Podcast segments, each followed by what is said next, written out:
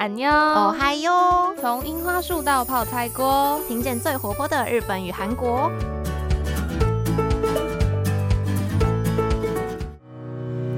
皆さんこんにちは。私はゆいです。大家好，我是杰一。哎，今天也就是八月十四号，是一个非常特别的日子哦。噔噔噔噔，就是我们的七夕情人节。虽然说杰一已经好久没有见到我们的秀智了，感觉我们两个快要比牛郎织女一年只能见一次还要命苦了。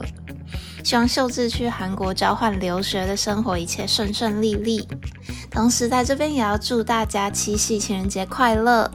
不管是你现在就已经有一位情人，或者是你以后会遇见的情人，都祝大家可以幸福哦。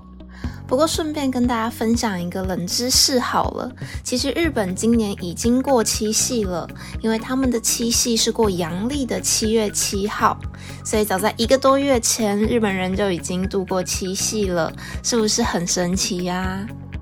好啦，那么言归正传，东京奥运才在八月八号父亲节的时候刚刚结束，举办了闭幕式。不知道听众朋友们是不是跟杰一一样，度过一段非常热血，而且每天都盯着电视追直播的日子呢？现在奥运已经结束了，也要回归到没有那么热血的日常。其实刚开始杰一还会有点不习惯耶，每天打开手机就不知道做什么了。在之前的안녕おはよう的集数里，杰一有跟大家提到，奥运举办之前，因为受到疫情的影响，东京都又一次发布紧急事态宣言，而且这已经是第四次了。所以无论是日本人还是外国人都不能够进场看奥运的比赛。可是为了运动员们和其他工作人员的健康安全，其实绝大多数的日本人都还是希望不要继续办奥运了，不管是否有观众入场。但是呢，在奥运开始真正举办，而且日本队得到了史上最佳的成绩之后，其实日本社会的整个舆论风向也开始悄悄的改变。不得不说，杰一自己一开始也会认为，如果日本政府要在这么无法保障健康安全的情况下继续办奥运，那还不如别办了吧。但是等到奥运真的开始之后，反而是杰一每天都离不开台湾队的比赛直播，真的是追得非常的疯狂。总之，今天的안녕おはよう主要会来带大家稍微回顾一下，这一次的奥运结束了，对于日本而言有什么样的意义？他们身为奥运的主办国，那么日本的一般社会大众又是怎么想的呢？首先要说到的是，大家知道在今年的东京奥运举办之前，上一次由日本主办奥运是什么时候吗？在这边给大家十秒钟思考好了，我们也顺便回想一下，二零一六年是里约奥运，二零一二年是伦敦奥运，二零零八年则是北京奥运。好啦，我们时光机就搭到这边，答案公布，日本上一次办奥运是在一九六四年的东京，所以距今二零二一年已经足足是半个世纪以前的事了耶，听起来是很久以前没错。但其实如果你回去看奥运过去历史上的记录，就会发现这么多年来由亚洲国家举办的奥运就只有四次而已，分别是韩国、中国和日本，所以日本也是唯一一个历史上举办过两次奥运的亚洲国家。说到奥运，其实也不是政府说想要办奥运就可以办的，需要提前好几年就去申请，并且经过国际奥委会的投票才能决定出主办的城市到底在哪里。现在还只是二零二一年，我们刚刚举办完东京奥运，但是到了二零二四年、二零二八年，甚至连二零三二年的奥运主办城市都已经确定下来了哦。如果大家有兴趣想要去奥运的现场看实体比赛的话，真的是可以趁早规划耶。不管是法国的巴黎，或者是美国的洛杉矶，跟澳洲的布里斯本，都是非常适合旅游的地方。那么到底为什么日本一开始会想要办奥运呢？在二零一九新冠肺炎的疫情还没开始之前，大家可能会很直觉的想到，只要办奥运就可以带来一笔非常可观的观光收入，这可以带动周边经济的发展，总而言之就是可以赚钱啦。尤其日本的观光业发展这么兴盛，这几年到达一个高峰，所以你也可以想见办一次奥运能够带来多少人潮跟钱潮。据说之前也有一些美国的节目调查指出，一个来看奥运的观光客在看奥运期间至少会消费一千五百欧元左右，再把这个数字乘上所有的观光客数量，大家就可以想见这是一笔多大的消费。不过东京奥运因为疫情的关系，其实也在日本的社会带来了前所未有的争议，甚至连一向不热衷于上街游行抗议的日本人都为此发起了社会运动，挟着庞大的民意向政府表达诉求，我们不想办奥运。可惜因为主办城市东京跟国际奥委会之间有一些难分难舍的爱恨纠葛，这个部分大家可以去参考《安妞 Ohio》的第三十二集，在那一集里面杰也有跟大家仔细的说明过，到底日本是为什么没有办法停办奥运。反正以结果论来讲，东京是不得不办这一次奥运，但最后竟然会走到这个尴尬的境地，其实应该也是日本政府以前从未想象过的。事实上，在日本最一开始主导想要办东京奥运的人是前首相安倍晋三阿贝信佐，相信台湾人对这个名字也都不陌生。如果我们回到上一次由日本主办奥运的一九六四年，这个年份是第二次世界大战结束之后。本来日本其实是要在一九四零年的时候就办奥运的啦，但当时因为日本侵华，第二次世界大战爆发，所以就停办了。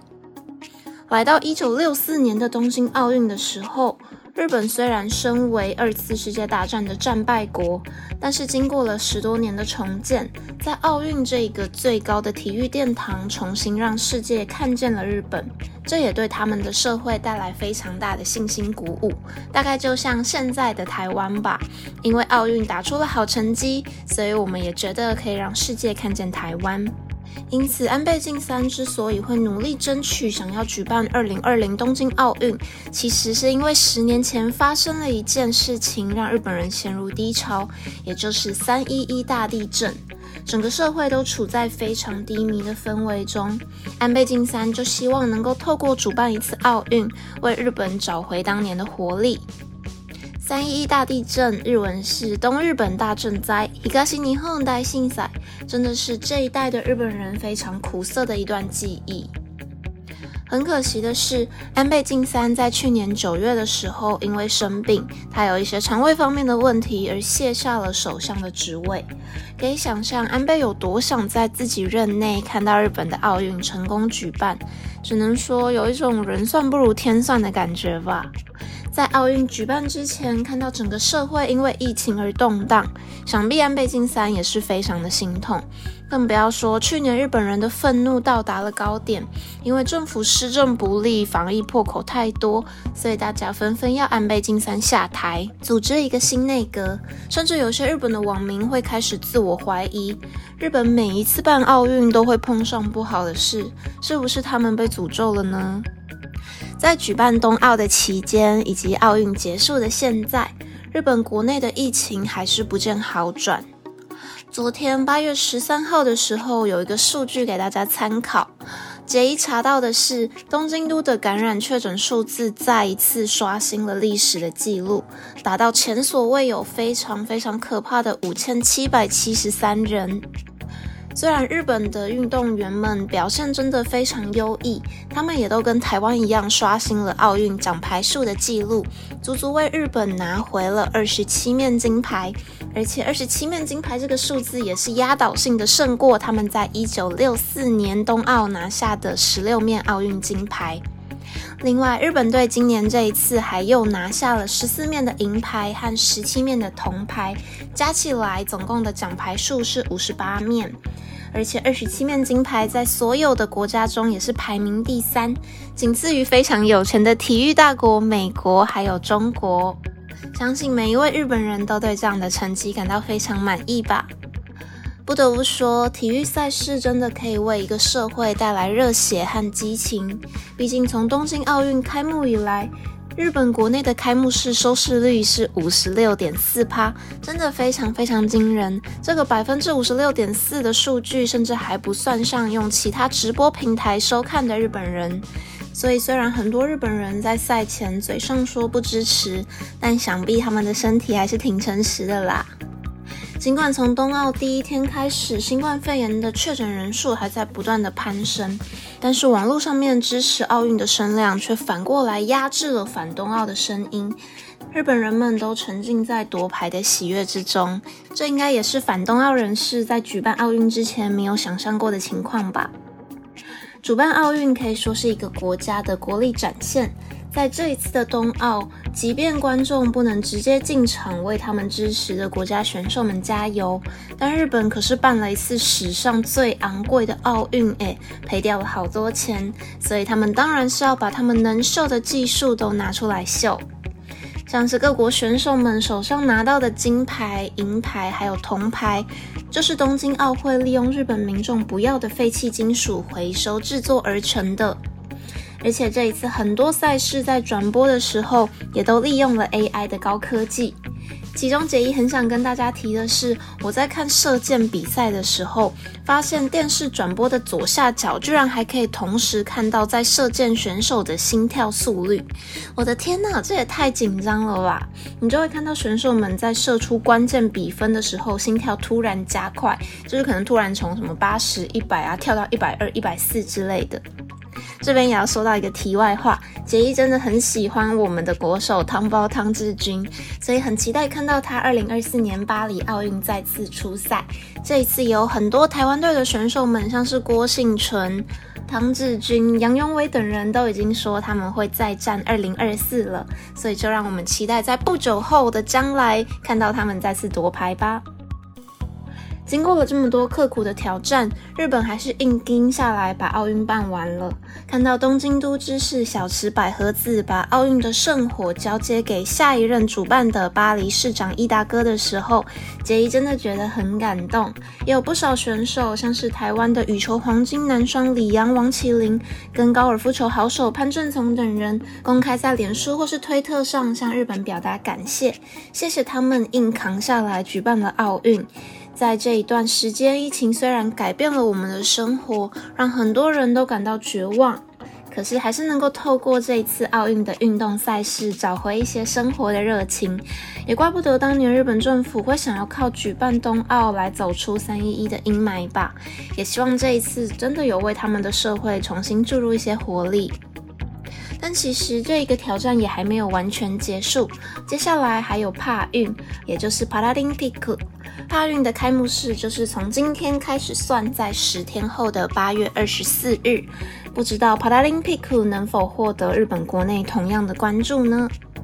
也希望就算冬奥结束了，大家也可以依然关注那些辛勤努力的选手们，来让台湾的体育运动发展越来越好，体坛人士也可以获得更多的支持。那么今天的安妞おはよう就要到这边结束啦，希望大家对于东京奥运有多一些了解。我是杰一，またね，拜拜。